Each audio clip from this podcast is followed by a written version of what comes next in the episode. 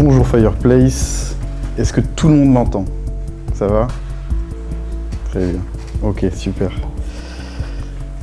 Alors, mon prêche, ma prédication aujourd'hui tourne autour de cette question simple, qu'est-ce qui m'empêche de grandir? Et donc j'ai, j'ai quelques petites questions pour vous, je ne vous demande pas forcément de réagir, mais euh, est-ce que ça vous est déjà arrivé d'avoir l'impression dans votre vie de tourner en rond? D'avoir euh, la sensation d'être coincé toujours au même endroit? Euh, de vivre des échecs à répétition, ou même pire, d'avoir la sensation que Dieu il ouvre une porte, quand la sensation que la porte se referme juste derrière, et que ça crée de la confusion. T'as vu, je fais moi un petit signe, ça, ça parle à des gens ou à personne, il n'y a que à moi que ça arrive. C'est vrai, on sait bien, on est tous pareils. Et, et, et euh, dis-moi, continue, continue. Faut pas avoir de micro, c'est ça? C'est pas bon. Donc, pourtant, la Bible, euh, Dieu nous la donne pour qu'on puisse euh, avancer, avoir une direction dans, la, dans laquelle aller. Et euh, ça pourrait nous donner la sensation que euh, ça devrait nous permettre d'avancer tous d'un même pas vers lui. Bon, la majorité du temps, c'est pas le cas. C'est, on est obligé de constater qu'on euh, est en train de marcher avec un ami, avec un frère, et puis on regarde et on se rend compte que lui, il est resté trois pas en arrière. Ou alors on a une relation très forte avec quelqu'un, on pense avancer dans le même sens, puis on se regarde et on se dit « mince, il y, y a un décalage, il y a quelque chose qui ne va pas ». Et bon, c'est normal, ça s'explique de plein de manières différentes, on ne se convertit pas tous de la même, au même moment de nos vies, on n'a pas tous les mêmes blessures, la même histoire. Euh, donc euh, un peuple, enfin une église, c'est des gens qui s'aiment, qui, savent qu'on, qui, qui, qui ont conscience qu'on n'a pas tous eu le même endroit et qu'on avance ensemble, avec des lacunes différentes, des forces différentes, des dons différents. Et ce à quoi je veux toucher surtout aujourd'hui, en fait, c'est de montrer vraiment les écueils dans lesquels le chrétien peut tomber, peu importe sa maturité. C'est-à-dire que mon but, c'est pas de culpabiliser ou euh, de mettre un, une chape aujourd'hui, c'est important dans ce que vous allez entendre aujourd'hui. Euh, c'est de montrer un fonctionnement qui est très humain, euh, qu'on a tous, tous en nous, et qui revient peu importe notre, maturi- euh, euh, notre maturité ou notre temps avec Christ. Donc, écoutez ce que je vais dire en prenant beaucoup de recul et en sachant que c'est juste pour apprivoiser un fonctionnement propre à l'être humain. C'est ok? Ouais, merci. Je vois que c'est compris. L'autre chose, c'est que la Bible, elle nous donne des directions dans lesquelles grandir. Et euh, euh, si on prend, si j'ouvre toute la Bible aujourd'hui et que je devais toute vous la lire, il euh, n'y a personne qui pourrait lui obéir complètement. D'accord? Ça c'est, ça, c'est normal, soyez en paix avec ça. Euh, ce, que, ce, que, ce qui est important, c'est de comprendre que la Bible, elle est là pour accompagner une croissance et montrer une direction dans laquelle elle est. Donc si vous entendez des choses aujourd'hui où vous dites bah, « maintenant, si je ne suis pas euh, », bah, c'est normal, c'est pas grave, c'est, euh, vous pouvez être sous la grâce de Dieu là-dessus. Euh, juste savoir que c'est ce que la Bible dit et que euh, c'est un endroit vers lequel on doit se mettre en marche. C'est ok pour ça aussi? Très bien. Bon, j'ai une question. Euh, je vais le demander, à, je, vais, je vais vous regarder, puis celui qui veut répondre, il va. Je vous mets dans une forêt. Il n'y a rien autour, aucun signe distinctif. Il fait nuit noire. Et je vous dis que vous avez rendez-vous dans une auberge à plus ou moins trois à quatre heures de marche. Vous avez le droit à un outil pour y aller. Vous prenez quoi? On a le droit à quoi? Vous avez, qu'est-ce que vous prenez? Si je vous, je, vous, je vous donne ce que vous voulez, je vous donne une chose pour euh, retrouver, euh, c'est quoi? Vous avez juste l'adresse. Une lampe de poche. Une lampe de poche. Ah non, il y a du réseau, il y, y a du réseau. Quoi? Vas-y, tu le verras, Mickaël. Un G P S, c'est la direction où on va aller. Un G P S? Bon, je sais pas, j'imagine que tout le monde est dans ce sens-là, un G P S, une, une boussole, une carte. Bon, moi, si j'ai le choix entre une boussole et un G P S, je prendrais le G P S, je suis pas très très bon avec... Euh. Mais l'idée, c'est de savoir que pour aller d'un point A à un point B, on a besoin de quelque chose qui nous donne une direction. On est d'accord? C'est, c'est assez évident.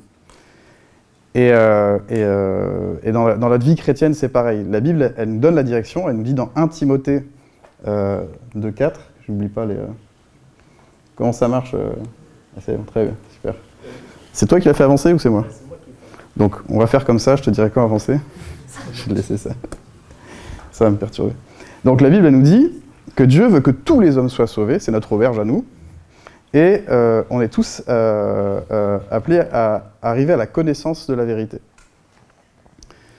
Et donc, le tout, c'est pas de savoir qu'il y a une auberge, c'est d'avoir un outil pour y aller, d'avoir un G P S. Et donc notre G P S ici, c'est la parole de Dieu. Vous êtes d'accord avec ça ou pas? Personne ne va me contredire là-dessus pour l'instant? Ça va? C'est bon? Ok. Et ce que je vais essayer de, de pointer du doigt aujourd'hui, c'est un peu euh, ce que la Bible essaye de nous donner comme indice, comme direction à ne pas prendre, pour ne pas se planter. D'accord? C'est-à-dire qu'il y, y a une direction à prendre, et puis il y a plein de directions que les chrétiens ont, ont tendance à prendre dans leur vie, pour passer à côté de, de la direction. Tu peux passer au, au slide suivant. Euh, vas-y. Donc là, c'est les six astuces foireuses pour avoir une mauvaise foi en, en tant que croyant. Donc, là, j'ai repris tous les passages qui parlent euh, de, des écueils du chrétien. Le premier, c'est Jacques deux dix-neuf, qui dit « Tu crois qu'il y a un seul Dieu, tu fais bien, les démons y croient aussi et ils tremblent. » En fait, le message me dit « Bah, tu peux croire que Dieu existe, tu peux savoir qu'il existe quelque part. C'est pas ça qui va t'amener au salut, parce que les démons aussi, ils y croient. »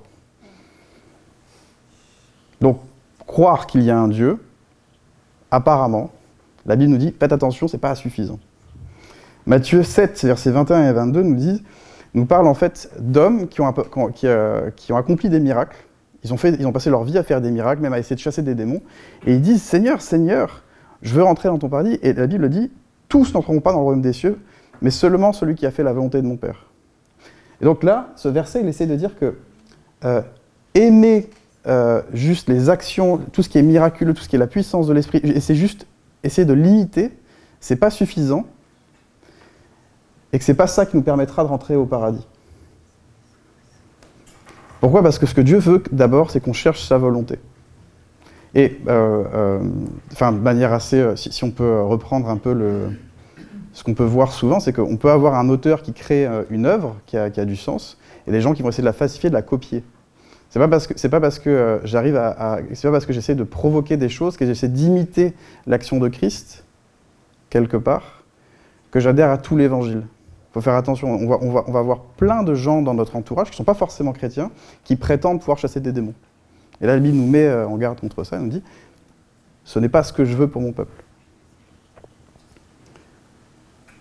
Alors Matthieu vingt-cinq, versets un à treize, euh, ça parle de euh, de l'image des vierges folles et des vierges sages. Donc juste pour répéter, euh, raconter la petite histoire pour ceux qui ne la connaissent pas, euh, dans la Bible, la notion, euh, ça, la, l'histoire nous raconte qu'il y a dix vierges folles et dix vierges sages, sages qui attendent le retour de l'époux. Et ça, c'est une image qui est utilisée souvent dans la Bible, où l'époux est là pour symboliser le retour de Christ, et l'épouse est là pour symboliser l'Église. Et l'image est en train de dire, cette histoire-là est en train de nous raconter qu'il y a des, il y a, que, euh, il y a, il y a des, il y a des femmes qui sont en train d'attendre euh, le retour de Christ. Qui, il doit y avoir une sorte d'amour quelque part, une, un, ou un romantisme, sinon tu prépares, tu n'es pas en, at, en attente que la pour, les pour reviennent, d'accord? Et pourtant, il y en a certaines qui vont se préparer au retour, qui vont espérer le, qui vont espérer le retour euh, de l'époux, et d'autres non. Et l'image est assez simple, parce qu'à la fin, l'image nous dit que, la Bible nous dit que le fait d'être une, d'être une vierge folle, de ne pas, de ne pas s'être préparée au retour de Christ, n'est pas suffisant et tu ne pourras pas entrer au paradis. Et c'est, c'est, ça peut être une image un peu alambiquée, un peu complexe, mais elle essaie juste de symboliser quelque chose de très fort chez le chrétien, c'est que euh, quelquefois on peut euh, être de culture chrétienne, on peut savoir que Dieu reviendra un jour, et pourtant ne pas avoir une vie de disciple. Et que ça, c'est pas suffisant. Ça, c'est un écueil dans lequel on peut tomber. Matthieu dix-huit, quinze, dix-sept, c'est un passage qu'on euh, a un peu de mal à mettre en place dans l'Église, souvent c'est un peu compliqué. Elle, elle, elle traite de, de, de situations assez complexes où quelquefois on a un frère ou une sœur dans l'Église qui pourtant est là, qu'on connaît depuis très longtemps et qui peut tomber dans un péché de manière assez, assez dramatique. Et la Bible nous dit d'être rempli d'amour avec lui et d'aller, d'aller l'avertir, d'aller le reprendre. Et elle dit que s'il si, si n'écoute pas, de, re, de, de lui faire grâce de revenir encore avec un frère. Et que s'il n'écoute toujours pas, de revenir avec des anciens. Et là, la Bible, elle est dure, elle dit que si, si, si ton frère ne se repent pas à ce moment-là, considère-le comme un non-croyant. Là, on a un nouvel écueil, c'est-à-dire que le manque de repentance dans notre vie peut nous faire passer à côté de l'Évangile et du royaume de Dieu. Alors, je vous assure, euh, on n'est pas, pas là pour se fliquer dans l'église et se regarder et se faire « Ah, t'as fait un petit péché, euh, je vais te, te reprendre ». En général, Dieu est un Dieu de grâce, un Dieu qui prend soin de nous. En général, quand, j'en ai, je l'ai déjà vu plusieurs fois dans l'Église, quand ça arrive, c'est des situations qui sont à être répétées depuis des années, où Dieu voilà, veut mettre à la lumière parce qu'il veut, il veut transformer la personne. un Corinthiens trois. Alors celui-là, c'est peut-être celui qu'on retrouve le plus souvent dans l'Église, il est un peu dur. Euh, Paul écrit à une église qui est en Corinthe, à, de, de Corinthiens, et lui, il leur dit « Frères et sœurs, je ne vous parle pas comme à des, à des hommes et des femmes matures en Christ, je vous parle comme à des personnes qui sont dirigées par leur nature propre, comme à des petits-enfants en Christ. » Alors je vais un peu plus loin, parce qu'il essaye de, d'expliquer quelle est la limite de ce fonctionnement-là. Et il dit « L'œuvre de chacun à la fin, au jugement dernier, sera dévoilée, et l'épreuve indiquera ce que vaut l'œuvre de chacun. Si l'œuvre que quelqu'un a construite sur le fondement subsiste, il recevra sa récompense. Si l'œuvre brûle, il perdra sa récompense, lui-même sera sauvé, mais comme au travers d'un feu. » Alors celui-là, il est dur, parce que ça peut toucher à la notion d'être un chrétien zélé, qui a envie de faire plein de choses pour Dieu, et pourtant qui ne grandit pas en maturité. Et ça, ce que Paul est en train d'essayer de dire, c'est que ça, ça, ça peut vous empêcher de porter un fruit véritable. Et bon, on, on passe tous par là à un moment donné, c'est, c'est, c'est pas grave. C'est-à-dire que quand on se convertit, on a envie de faire plein de choses pour Dieu, on va dans tous les sens. Puis à un moment, on se pose la question, on se dit, c'est quoi les vrais fruits que je porte ? Et ce que, ce que, ce que Paul est en train d'essayer de dire à l'Église, c'est euh, je vous parle quand même à des gens qui sont uniquement guidés par leur nature propre. Vous devez vivre aussi une transformation euh, et laisser Dieu vous travailler. Matthieu onze douze va encore plus loin, il dit « Ce sont les violents qui s'emparent du royaume des cieux ». Bon, ce verset-là, il est, il est difficile à comprendre, mais ce qu'il essaye d'expliquer, c'est que euh, on peut aimer sincèrement Dieu, et quelquefois, par manque de radicalité dans notre vie, passer à côté de ce que Dieu a prévu pour nous. Bon, je m'arrête là, on est tous mal, on est tous pas bien. Euh, Et, et on n'est peut-être pas tous croyants ici, c'est important de, de prendre du recul. Si vous n'êtes pas croyant, euh, vous inquiétez pas, prenez beaucoup de recul là-dessus. Dieu dit « Cherchez et je me révélerai à vous ». Donc, dans chaque étape, un chrétien va forcément se rendre compte à un moment donné qu'il n'est pas là, qu'il n'est pas là où Dieu l'attend.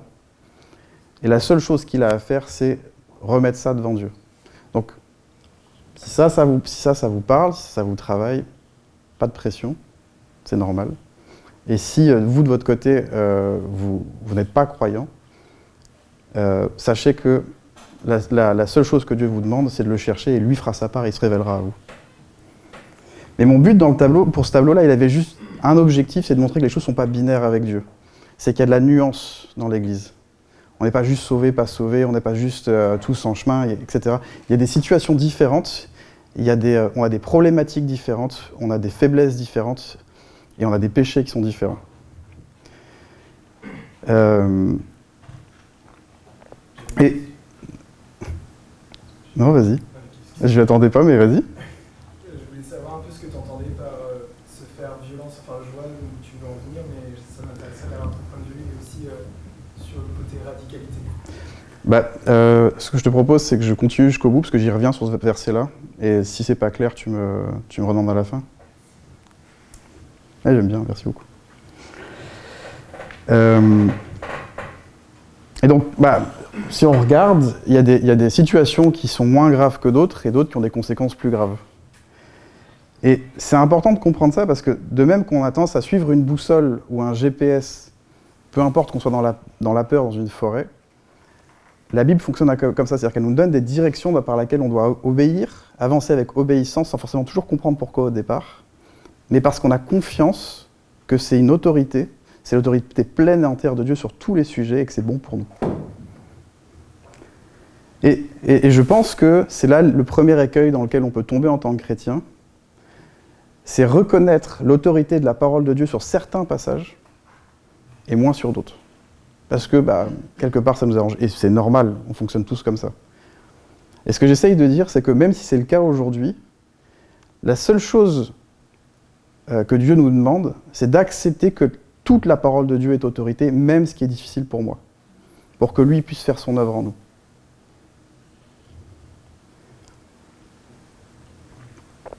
Tu peux avancer au slide suivant. Et Voilà, je vais essayer de donner des exemples un peu concrets de, de ce, ce que ça peut représenter dans nos vies euh, aujourd'hui, parce que je pense sincèrement que les messages que j'ai lus, ça nous concerne tous à différentes étapes de nos vies. Euh, je peux adhérer facilement à la parole de Dieu sur ce qui m'arrange ou ce qui correspond à ma culture familiale. Puis il y a d'autres choses, ça va être plus compliqué. Alors pour certains, c'est euh, je, je, je vais avoir du mal à avancer vers les dons de l'esprit parce que ça me fait peur. D'autres, c'est-à-dire que je suis quelqu'un de très gentil, mais, parce que le, le, je, mais je vais avoir du mal à être dans la vérité. Ou d'autres, de par rapport au passé que j'ai vécu, je vais avoir du mal à être dans la grâce. Euh, notre situation, c'est que, je peux, on en parlait tout à l'heure, je peux avoir énormément de zèle, mais je laisse pas, mais je laisse pas la parole de Dieu me transformer parce que je lui reconnais pas une pleine et entière autorité sur ce qui est important de transformer chez moi. Euh, je peux vouloir voir uniquement Dieu comme un Dieu d'amour et de grâce, et c'est bien, mais du coup ça occulte une vraie partie de la, l'identité de Dieu, c'est aussi un père qui corrige ses enfants parce qu'il les aime. Euh, je peux être un bon chrétien, sincèrement, qui grandit avec Dieu, mais j'ai du mal à dire la vérité parce que le regard des autres il est trop important pour moi. Et ça a plus d'importance que le regard que Dieu porte sur moi.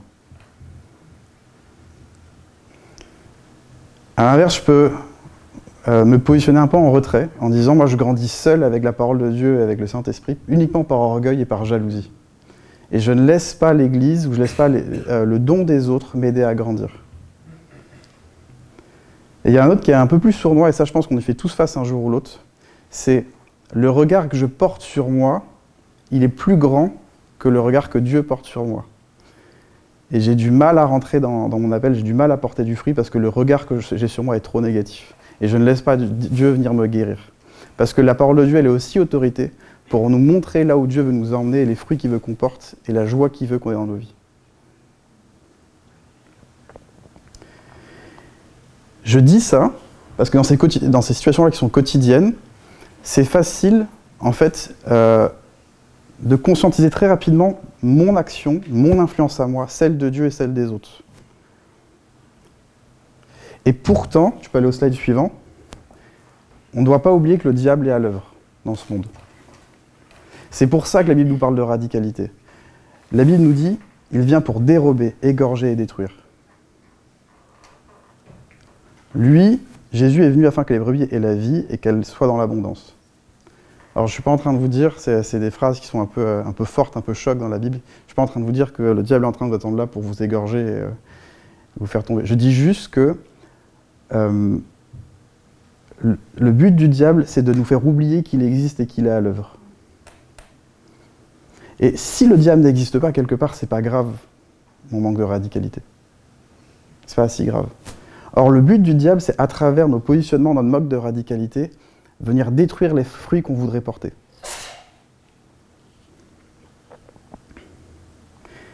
Et nos choix doivent juste être imprégnés de cette réalité-là, c'est tout. Savoir qu'on ne grandit pas seul, que Dieu fait sa part, et que moi, j'ai une radicalité à garder dans mon positionnement. Ce qui m'amène au slide suivant, tu peux y aller. On parle d'obéissance, vas-y, tu peux avancer. Euh... Je voudrais juste vous montrer comment le diable œuvre euh, dans notre société pour que vous puissiez voir de quelle manière, pourquoi Dieu demande de la radicalité. Quand la Bible nous parle de l'homosexualité comme un péché qu'on doit combattre, même pour nous, aujourd'hui la société va nous dire, va nous, nous parler d'acceptation, voire même d'évolution quelque part. Là où la Bible nous parle de l'importance de la famille et comme quoi c'est un pilier de la société, un endroit où un, un, un père et une mère vont se positionner pour aider un enfant à grandir, la société va de plus en plus vendre les relations nomades, courtes et égoïstes. Moi, je voyais un article qui est sorti dans Le Monde, je crois, la semaine dernière, qui disait que de plus en plus d'hommes sont tellement perdus dans leur relation avec la femme qu'ils décident de, de vivre des vies de célibataires sur le long terme. La notion de couple est en train de disparaître. La Bible, elle nous parle de maturité. Elle nous parle d'entraide, elle nous parle de nous aimer dans nos défauts les uns les autres, d'être patient. Alors la société nous parle de compétences et elle nous parle de réussite personnelle avant tout le reste. C'est pas que forcément que c'est mauvais. C'est que c'est ce, qui, c'est ce que la, la société nous, nous met en priorité.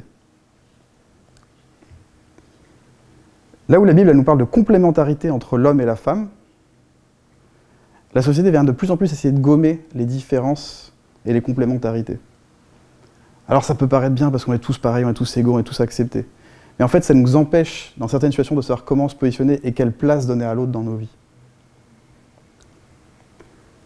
La Bible, elle nous parle de crucifier la chair. Alors crucifier la chair, c'est un, c'est un très grand mot pour dire de travailler sur soi, de laisser Dieu venir renouveler nos pensées, de grandir en maturité. Là où aujourd'hui, et c'est encore pire pour la génération qui vient après nous, on trouve notre valeur uniquement dans l'apparence et la compétence. Et ça, c'est intéressant parce que Paul avait déjà cette problématique à l'époque. Il dit à, il écrit à Timothée, et, parce qu'il connaît les problématiques auxquelles Timothée fait face, et il lui dit « Tu sais, l'exercice corporel est utile à peu de choses, mais la piété est utile à toute chose, dans les promesses sur cette vie et dans les promesses de la vie à venir. » Alors le sport, c'est bien, il faut qu'on fasse de l'exercice physique parce que, euh, pour se maintenir en bonne santé. Mais Paul voyait un peu le risque que ça pouvait avoir si ça, si ça prenait une place quelque part de réussite dans nos vies. Pourquoi ? Parce qu'on est des humains. Le regard que les autres ont sur nous, ça compte beaucoup, beaucoup, beaucoup, beaucoup. Et il essaye de dire, attention, l'exercice physique, oui, la piété est beaucoup plus importante, elle, elle, elle a des promesses sur cette vie sur terre et la vie éternelle. Comme quoi, deux mille ans après, on est toujours un peu avec les mêmes problématiques. un Timothée quatre, verset huit. Mais je crois que... Ah oui, pardon, est-ce que tu peux passer au slide suivant ? Eh ben non, je l'ai loupé. Mais tu peux revenir en arrière, je ne l'ai pas mis. Mais un Timothée quatre, verset huit. Euh, là, là où la Bible, elle nous parle, euh, elle met énormément de nuances dans l'Église. Elle va nous parler de bergers, elle va nous parler de brebis, elle va nous parler de chrétiens matures dans la foi, de chrétiens euh, euh, qui viennent de, de, de, de, de s'amener à Christ, elle va nous parler de... de chrétien charnel, spirituel, elle va montrer qu'il y a tout un écueil euh, dans l'Église, euh, un recueil pardon, de chrétiens dans l'Église, et c'est important parce que ça permet de reconnaître des pères ou des grands frères, des grandes sœurs vers qui se tourner pour grandir. De plus en plus, je remarque qu'on essaye de gommer ça dans la société et, euh, et de dire ouais, on est tous égaux, on est tous pareils. Et en fait, on se sent seul et perdu pour grandir. Et ça, c'est, c'est aussi une responsabilité des générations passées qui ont été démissionnaires et qui n'ont pas pris leur place réellement en tant que parents. Mais nous, on doit faire attention à ça, ne pas être en réaction à ce qu'on a vécu dans le passé.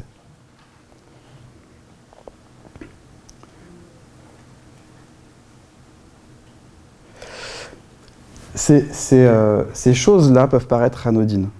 Mais je, je, je, j'y touche, euh, je, je viens pour, euh, pour toucher un truc précis chez nous, parce qu'elles viennent en opposition avec ce que la Bible nous dit. Et, et je vous demande juste de réfléchir à vos différentes journées dans la semaine, ces idéologies-là qui nous, font, nous, nous donnent d'autres promesses et elles viennent se mettre un peu en opposition en intérieur avec nous, avec ce que dit la Bible. Et ça vient créer de l'anxiété, de la peur ou de la tension. Ça peut aussi venir nous perturber quand il y a une situation un peu nouvelle ou qui n'était pas prévue, qui nous tombe dessus, parce qu'on n'arrive pas pleinement à se positionner et ça crée vraiment une souffrance et une sensation d'être perdu. Et là, on est humain, c'est normal quand on ne va pas bien. En fait, on a besoin de, d'aller mieux, on a, on a besoin de, de quelque part de trouver un, un, une échappatoire. Donc, euh, bah, on va changer les idées, on va, on va chercher l'écoute d'un ami, on va, euh, on, va, euh, on, va, on va avoir besoin de se réconcilier quelque part. Mais si on n'apprend pas à être ferme sur les vérités que dit la Bible, en fait, ce genre de situations, elles vont revenir, elles vont se répéter, elles vont recréer des échecs. Parce que La, euh, la Bible essaie de nous montrer ce, à, ce pourquoi nous a créés, comment on fonctionne et comment on va pouvoir traverser les épreuves. Donc, de manière assez, assez intelligente, le diable va faire oublier sa présence et essayer de nous, créer, de, de, de nous montrer qu'il y a une autre voie possible qui est pleine de promesses. Et donc, on va oublier que la Bible est autorité et qu'elle est boussole pour nous. J'en reviens justement au passage sur, euh, qui parle de « ce sont les violents qui s'emparent du royaume des cieux ». Je viens sur ce passage-là parce que souvent, euh, on a tendance à, à, à attribuer ce passage-là à travers le zèle qu'on peut avoir pour Dieu. Et je vais vous montrer deux autres passages qui montrent un peu le type de radicalité que la Bible peut demander d'avoir. Tu, peux mettre le verset, les deux versets suivants. un Corinthiens cinq, onze. Maintenant, ce que je vous ai écrit, de ne pas avoir de relation avec quelqu'un qui se nomme frère, donc quelqu'un qui est chrétien, qui est converti, qui est baptisé, qui a un problème avec l'impudicité, ou cupide, ou idolâtre, ou outrageux, ou ivrogne, ou ravisseur, de ne pas même manger avec un tel homme. Ah, c'est dur, ça, quand même. Ah, c'est, euh, ça fait un... Matthieu cinq, vingt-neuf. « Si ton œil droit est pour toi une occasion de chute, arrache-le et jette-le loin de toi. » Car il est avantageux pour toi qu'un seul de tes membres périsse plutôt que tout entier, ton corps entier ne soit jeté dans la géhenne. Bon, c'est une expression qui essaie de, de, de mettre en valeur la radicalité. Et je ne vous dis pas qu'il faut arracher un œil si à un moment donné, euh, je ne sais pas, vous êtes attiré par, euh, par une femme ou ce genre de choses-là. Le, ce verset-là essaie de montrer le niveau de radicalité qu'on doit avoir. Et ça, il euh, y a une raison à ça. Parce que même si on refuse de le reconnaître, et ça, plus je vieillis, plus je me rends compte que c'est vrai, on est extrêmement influençable. On est influençable par ce qu'on regarde, par ce qu'on fréquente, par les relations qu'on a, et par ce qui a de l'importance pour nous. Ça vient, ça vient se mettre en opposition avec ce que dit la Bible, et on est perdu dedans. Et donc, là, ces passages-là essayent plutôt de nous prévenir et de nous garder d'un danger, de protéger notre cœur. Pour être transparent, le premier, moi, je me suis déjà fait avoir. J'avais tellement d'empathie pour, euh, pour certaines personnes que je voulais montrer de l'amour, de l'empathie, prendre du, du temps avec la personne. Et je me suis rendu compte qu'au final, parce que j'étais pas tranché, elle pouvait avoir autant d'influence sur moi que moi j'avais d'influence sur elle. Et je me suis rendu compte que j'étais pas si fort que ça. En psychologie, on dit qu'on est le résultat des cinq personnes qu'on fréquente le plus intimement. Proverbe va nous dire « fréquente des sages et tu deviendras sage ». Ça nous montre la réalité de ce qu'est l'être humain. Il est le résultat de ce qu'il fréquente, de ce qu'il regarde, de ce qu'il donne autorité aux choses qui ont accès à lui et à son cœur. Bon, si, euh, si je m'arrête là, le constat il est dur, c'est violent, je suis vraiment nul. Et euh, non, c'est, c'est pas. Moi, je suis juste en train de vous dire que la seule chose que nous demande Dieu par rapport à la Bible, c'est reconnaître qu'elle est autorité sur tout ce qu'elle dit, parce que c'est ça qui aura un influence sur les décisions qu'on, les, les, les choix et les décisions qu'on prendra derrière. C'est pas grave si on n'est pas capable d'obéir à tout aujourd'hui.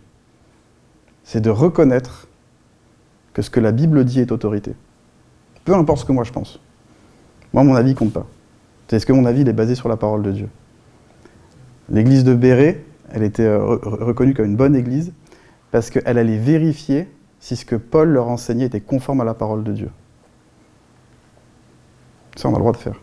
Ce que je dis là, là, vous avez, vous avez le droit d'aller vérifier si je dis, si je dis des bêtises. Et donc, je, je, je pourrais m'arrêter là, mais je, je, juste histoire de, d'être juste sur...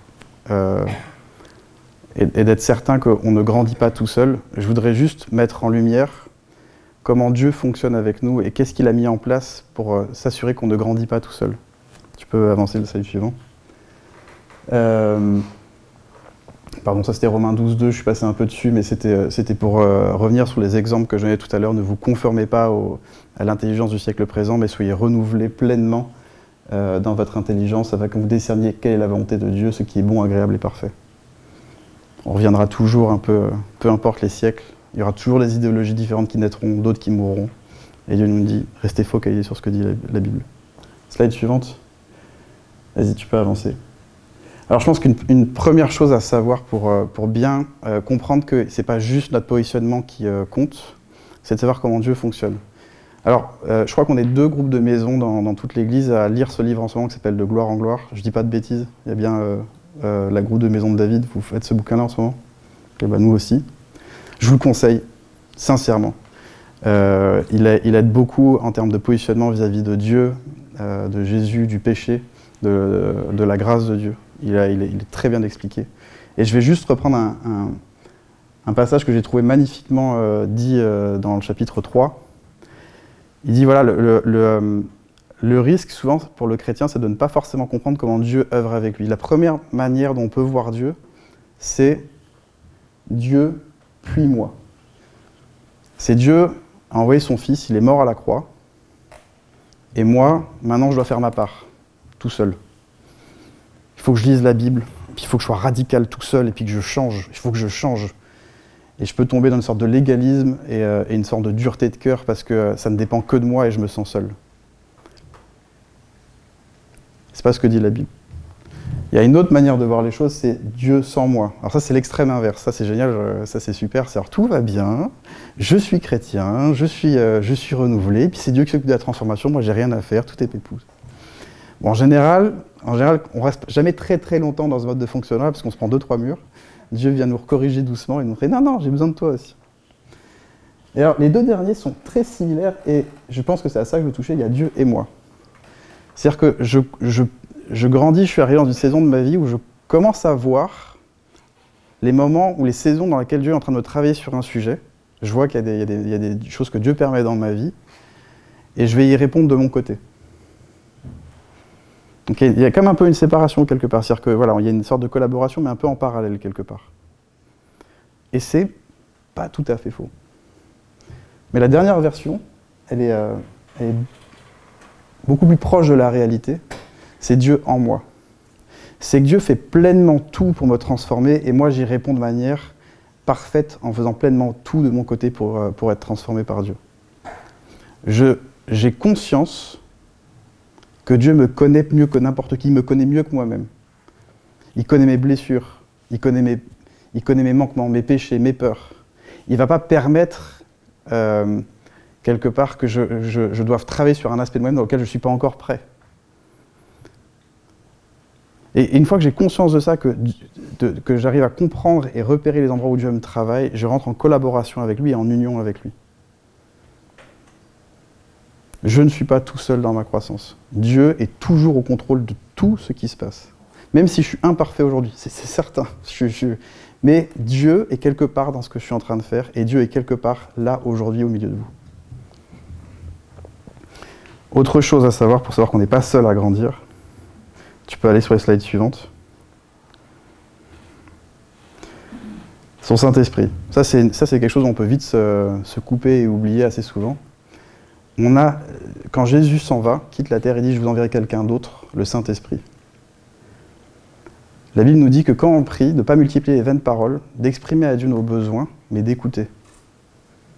Dans tout ce qu'on vit, sincèrement, j'ai perdu tellement de temps dans ma vie à ne pas avoir compris ça, on peut écouter Dieu.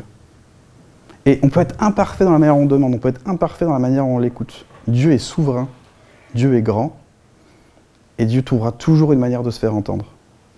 À travers un verset, à travers une image, à travers une pensée. Ne négligez pas le Saint-Esprit. Bien souvent, il viendra vous donner la parole dont vous avez besoin, ou le pas à faire, juste dans ce que vous avez besoin de faire.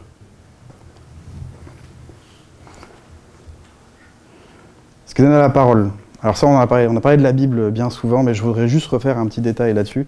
C'est, c'est pour pas tomber dans un accueil, c'est euh, on a conscience que Dieu tra- j'ai conscience que Dieu travaille en moi, que le Saint-Esprit me parle.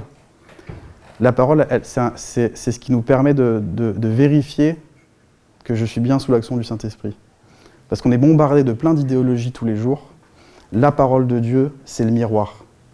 Ce qui, c'est ce qui vous permet de, de pouvoir vous assurer Et, de, et d'apprendre à discerner au fur et à mesure la volonté de Dieu et de savoir par quoi vous êtes travaillé. Ce qui nous amène sur deux derniers aspects, l'Église et le couple. L'Église, elle est appelée corps.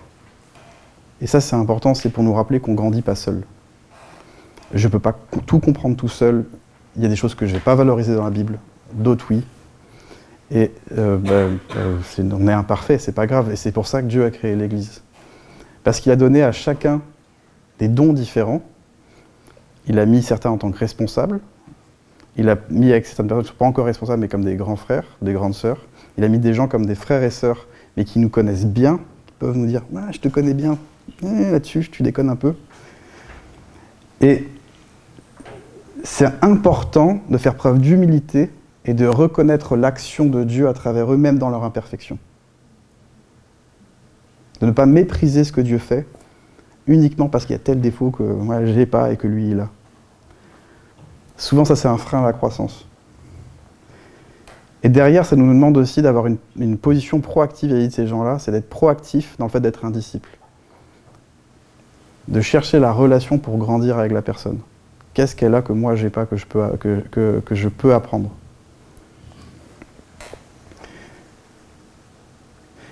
Et de la même manière, ça, ça nous demande aussi, plus on grandit, d'être honnête sur les endroits sur lesquels nous on est devenus. On porte du fruit, et sur lesquels on peut prendre une position, et on doit prendre une position pour transmettre et servir les autres. Dernier, euh, dernier sujet, le couple. Alors ça, ça concernera moins, moins, les, moins tous, mais c'est aussi quelque chose que Dieu utilise pour nous faire grandir. Quand, pour tous les gens qui sont mariés, quand tu, quand tu te maries, il y a un truc qui arrive très très vite, vous l'avez déjà entendu plein de fois, c'est que tu as quelqu'un qui est là avec toi tous les jours et il te connaît par cœur. Tu sais, tous les trucs que les gens ne voient pas, les petits mécanismes, les petits euh, les machins, ils les voient. Ils voient tout, ils voient tout, ils voient tout. Et ça, ça, c'est, ça, ça peut paraître un peu casse-pied au départ, mais en vrai, c'est hyper bon parce que, en fait, ça, ça permet d'avoir quelqu'un qui voit nos angles morts. Je ne suis pas tout seul pour grandir. Et en plus, la Bible nous dit que l'homme et la femme sont complémentaires. Ça, ça doit nous permettre de savoir qu'est-ce que l'autre a, que moi je n'ai pas, et quelle place je lui donne dans ma vie, et quelle place moi je décide de prendre dans sa vie. Et est-ce que moi je prends cette place-là, ou est-ce que j'ai plutôt évité parce que je recherche uniquement la paix et la tranquillité ? Ce qui me mène à la conclusion. Euh, je voudrais juste amener un temps de réflexion, parce que je, je, je voudrais que vous passiez, repartiez quelque chose de concret dans la semaine. Juste, euh, donc, je vous demande juste de, si ça ne vous dérange pas, fermer les yeux, de vous concentrer sur vous et d'écouter les petites questions que je vais vous poser, juste pour vous-même. Ça vous va ? Vous êtes d'accord avec l'exercice ? Super. Merci beaucoup. Si en ce moment, tu es en train d'avancer vers une vérité qui est difficile pour toi, t'es en train, tu te rends compte que Dieu est en train de te travailler sur quelque chose de précis, tu t'y attendais pas. Je te laisse mettre le doigt dessus. Sois heureux. Parce que tu es exactement là où Dieu t'attend, et c'est ce que Dieu attendait. Et je vais te citer, je vais te citer un verset. « Il est vrai que toute correction semble d'abord un sujet de tristesse et non de joie, mais il produit plus tard, pour ceux qui ont été ainsi exercés, à un fruit paisible de justice. » Maintenant, si ce n'est pas le cas, quels sont les endroits dans ma vie où, même si la Bible dit des choses, je ne lui reconnais pas une entière autorité, ou alors je l'évite, quelque part. Juste penser à deux, trois choses sur euh, certains sujets. Mon identité, les dons de l'esprit, le courage, l'amour, la grâce, être au service des autres. Vous avez juste besoin de, de mettre le doigt dessus, pas plus, et de remettre ça à Dieu. Dire « Seigneur, ok, je reconnais, je te laisse travailler ça là-dessus dans les prochains jours. » Et Dieu fera sa part. Il, il fera sa part et vous pourrez faire sa part avec lui. Vous ne serez pas tout seul.